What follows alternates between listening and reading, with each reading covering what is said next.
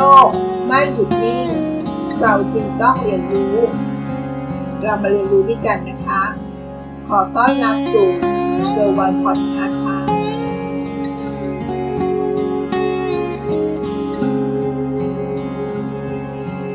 สวัสดีค่ะกบกำลังอยู่กับยูราตีค่ะ เป็นไงบ้างคะ ในช่วงนี้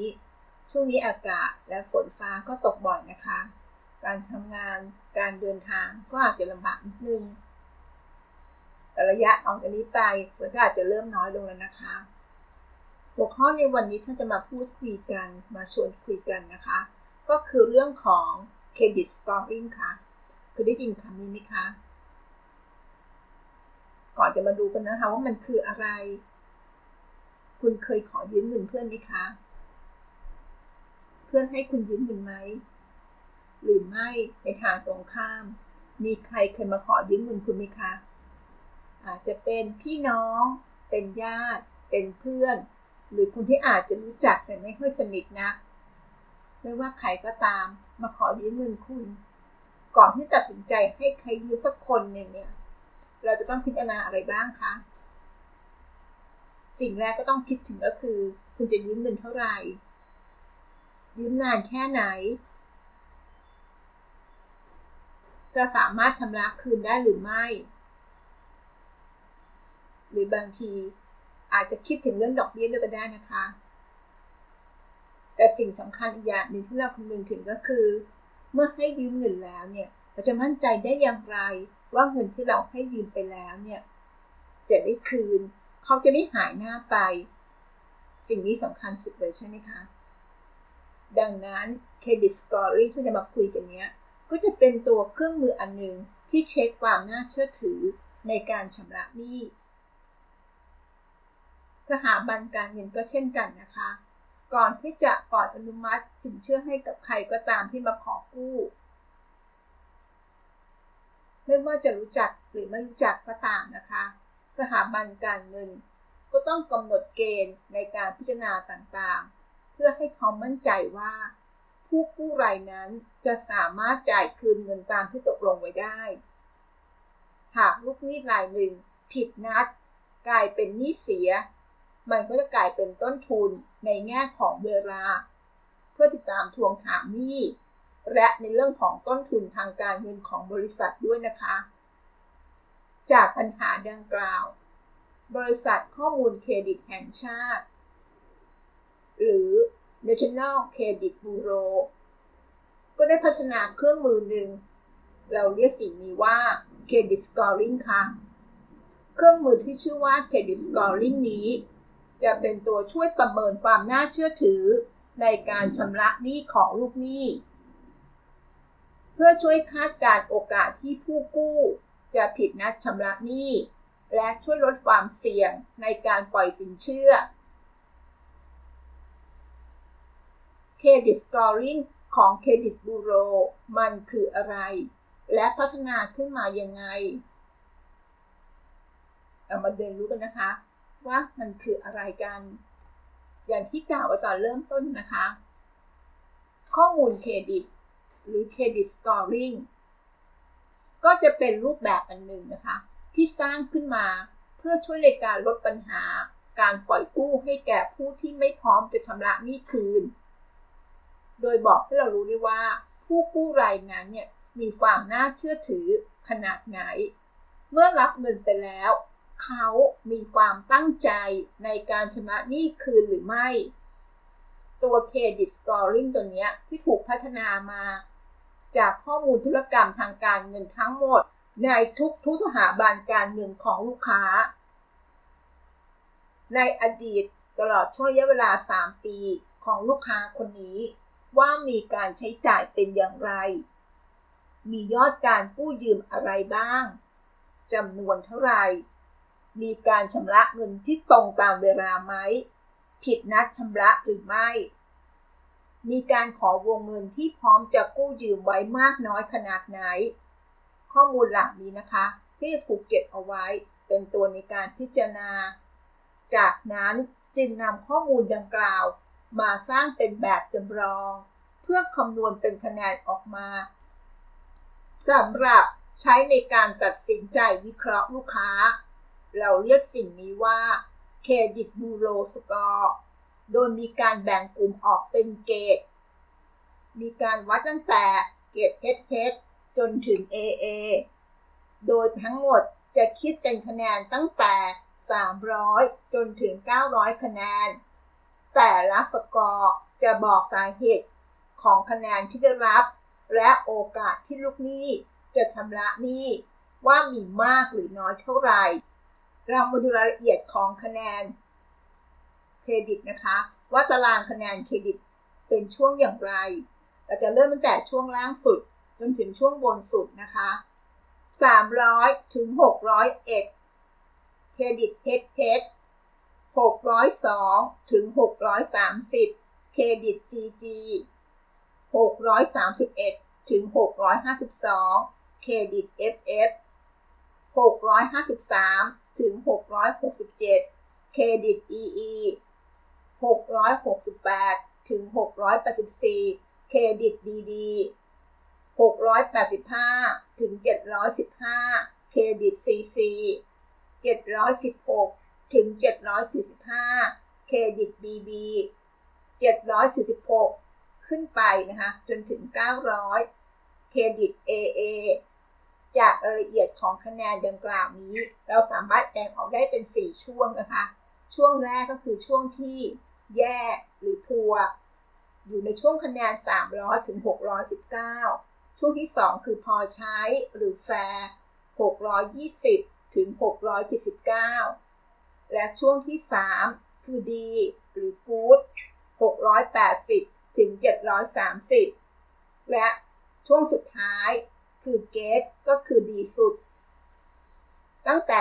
730 ขึ้นไปจนถึง 900 นะคะ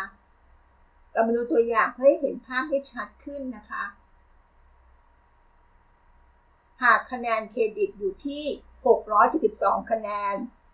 ก็จะอยู่ในเกณฑ์ระดับของ เครดิตเป็นดีๆนะคะ และมีความน่าจะเป็นในการชำระหนี้คืนหนี้สินประมาณ 88%นั่นหมายความว่ามีโอกาส 12%ที่จะไม่สามารถชำระหนี้คืนได้ในอีก 12 เดือนข้างหน้า ถัดไปเรามาดูประโยชน์ของ Credit Scoring นะคะ Credit Scoring มีประโยชน์กับสถาบันการเงินอย่างไร ปัจจุบันสถาบันการเงินแต่ละแห่งต่างมีสกอร์ริ่งของตนเองนะคะอันนี้ไม่เกี่ยวกับเครดิตยูโรนะแต่ละธนาคารแต่ละแบงก์เนี่ยก็จะมีสกอร์ริ่งของตนเอง ในการพิจารณาอนุมัติวงเงินสินเชื่อให้แก่ลูกค้า ซึ่งพัฒนาขึ้นมาจากฐานข้อมูลลูกค้า และประสบการณ์ในอดีตของตนเองทำให้สถาบันการเงินแต่ละแห่ง มีความเข้มข้นของเกณฑ์แตกต่างกัน หากเกณฑ์การพิจารณาเข้มข้นจนเกินไป อาจทำให้สูญเสียโอกาสทางธุรกิจได้ ก็คือพูดง่ายๆว่าไม่ให้กู้นั่นเอง และทางกับการกับเกณฑ์ที่มีการปณีประนอมมากไป ก็อาจทำให้รับลูกค้ากลุ่มเสี่ยงเข้ามาได้เช่นกันนะคะ เกณฑ์ของสถาบันการเงินนั้น มันเป็นการบอกว่าศักยภาพในการชำระหนี้ ของลูกค้านั้นเป็นอย่างไรนะคะซึ่งสถาบันการเงินพิจารณาเครดิตสกอร์ริงมาใช้เป็นข้อมูลในการพิจารณาเพิ่มเติมด้วยนะคะ โดยจะเป็นการวัดเรื่องของความน่าเชื่อถือในการชำระหนี้ เราดูตัวอย่างประกอบที่เห็นภาพได้ชัดขึ้นนะคะ สมมุติว่าใน A ปัจจุบันนี้เป็นผู้บริหารระดับสูงของบริษัทแห่งหนึ่ง ธนาคารก็มาพิจารณาแล้วว่า สกอร์ลิงของสถาบันการเงินของคนนี้หรือใน A เนี่ยพบว่าเขามีความสามารถในการชำระหนี้สูง แต่เมื่อพิจารณาด้วยเครดิตสกอร์ริงกับพบว่าใน A มีความน่าเชื่อถือ หรือมีความตั้งใจในการชำระหนี้ต่ำซึ่งมีแนวโน้มว่าเขาอาจจะกลายเป็นหนี้สงสัยจะศูนย์หรือ NPL ที่มีเงิน มีหนี้แต่ไม่ยอมจ่าย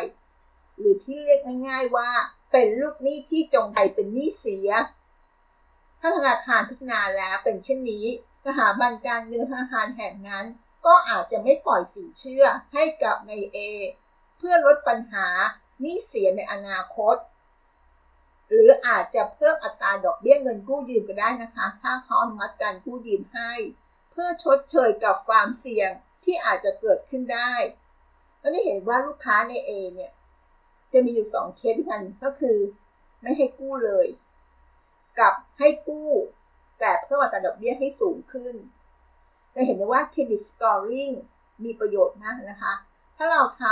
ำการชำระหนี้ในอดีตที่ผ่านมาไว้ดี ก็คือไม่ผิดนัดการชำระหนี้ชำระหนี้ตรงตามเวลา สิ่งเหล่านี้จะเป็นตัวที่ช่วยในเรื่องของการขอเครดิต หรือการสร้างหนี้ได้อย่างง่ายขึ้นค่ะ จากเรื่องทั้งหมดที่เราเล่ามาน่าจะพอให้เราเข้าใจนะคะว่า credit scoring คืออะไร มีความสำคัญอย่างไรกับเรานะคะ แล้วเรารู้ไหมคะ ว่าตัวเราเองเนี่ยมี credit scoring เป็นอะไร การตรวจ credit scoring มันมีความสำคัญนะคะ ถ้าเรามั่นใจว่าเราจะไม่ขอสินเชื่อกับสถาบันการเงินเลยสักครั้ง แบบนี้ credit scoring ก็คงไม่ค่อยสำคัญเท่าไหร่นะคะ แต่ในความเป็นจริงแล้ว ใช่ว่าทุกคนจะมีเงินพร้อมในทุกจังหวะของชีวิตนะคะ ไม่วันนี้ก็วันหน้า เราอาจมีความจำเป็นต้องกู้เงินจากธนาคาร เช่น สมัครบัตรเครดิต กู้ซื้อบ้าน กู้ซื้อรถ กู้เงินทำธุรกิจ ซึ่งทั้งหมดเหล่านี้ต้องใช้เครดิตสกอร์ริง ในการพิจารณา และก็มีผลแน่นอนนะคะ จริงๆแล้วถ้าจะว่าไปแล้ว ตอนนี้ทุกคนเนี่ยมีเครดิตสกอร์ลิงอยู่แล้วนะคะ ระบบของเครดิตบูโรเพียงแต่ว่าเจ้าของข้อมูล จะรู้คะแนนตัวเองหรือไม่ ก็ขึ้นอยู่กับว่าเราไปตรวจสอบหรือเปล่า การรู้คะแนนเหล่านี้จะมีประโยชน์หลายอย่างด้วยกันนะคะ มองภาพออกเป็นภาพใหญ่ๆได้เป็นสามสามจุดเด่นด้วยกันนะคะ จุดเด่นที่หนึ่งก็คือเพิ่มโอกาส สามารถช่วยเพิ่มโอกาสให้เราได้รับการบริการสินเชื่อได้มากขึ้น ซึ่งมันจะสอดคล้องกับข้อมูลความสามารถในการชำระหนี้ของเรา และพฤติกรรมในการชำระหนี้ด้วยนะคะ จุดเด่นที่2นะคะ ข้อมูลสำคัญข้อมูลนี้เนี่ยเป็นข้อมูลสำคัญ พื่อบ่งบอกถึงสถานะสภาพเครดิตของตนเอง เพื่อที่จะไม่สร้างความเสี่ยงทางการเงิน รวมไปถึงวิธีการบริหารจัดการเงินของตนเอง และจุดเด่นที่ 3 นะคะ สร้างความมั่นคงต่อระบบการเงิน เป็นตัวที่ช่วยเสริมสร้างความมั่นคงของระบบสถาบันการเงิน และก็เป็นประโยชน์ต่อระบบเศรษฐกิจของประเทศนะคะ credit scoring เนี่ยเป็นเหมือนกับตัวชี้วัดตัวหนึ่งที่สะท้อนถึงนิสัย และพฤติกรรมทางการเงินของแต่ละคน ซึ่งมีความสำคัญในการขอสินเชื่อ หรือการทำธุรกรรมทางการเงินต่าง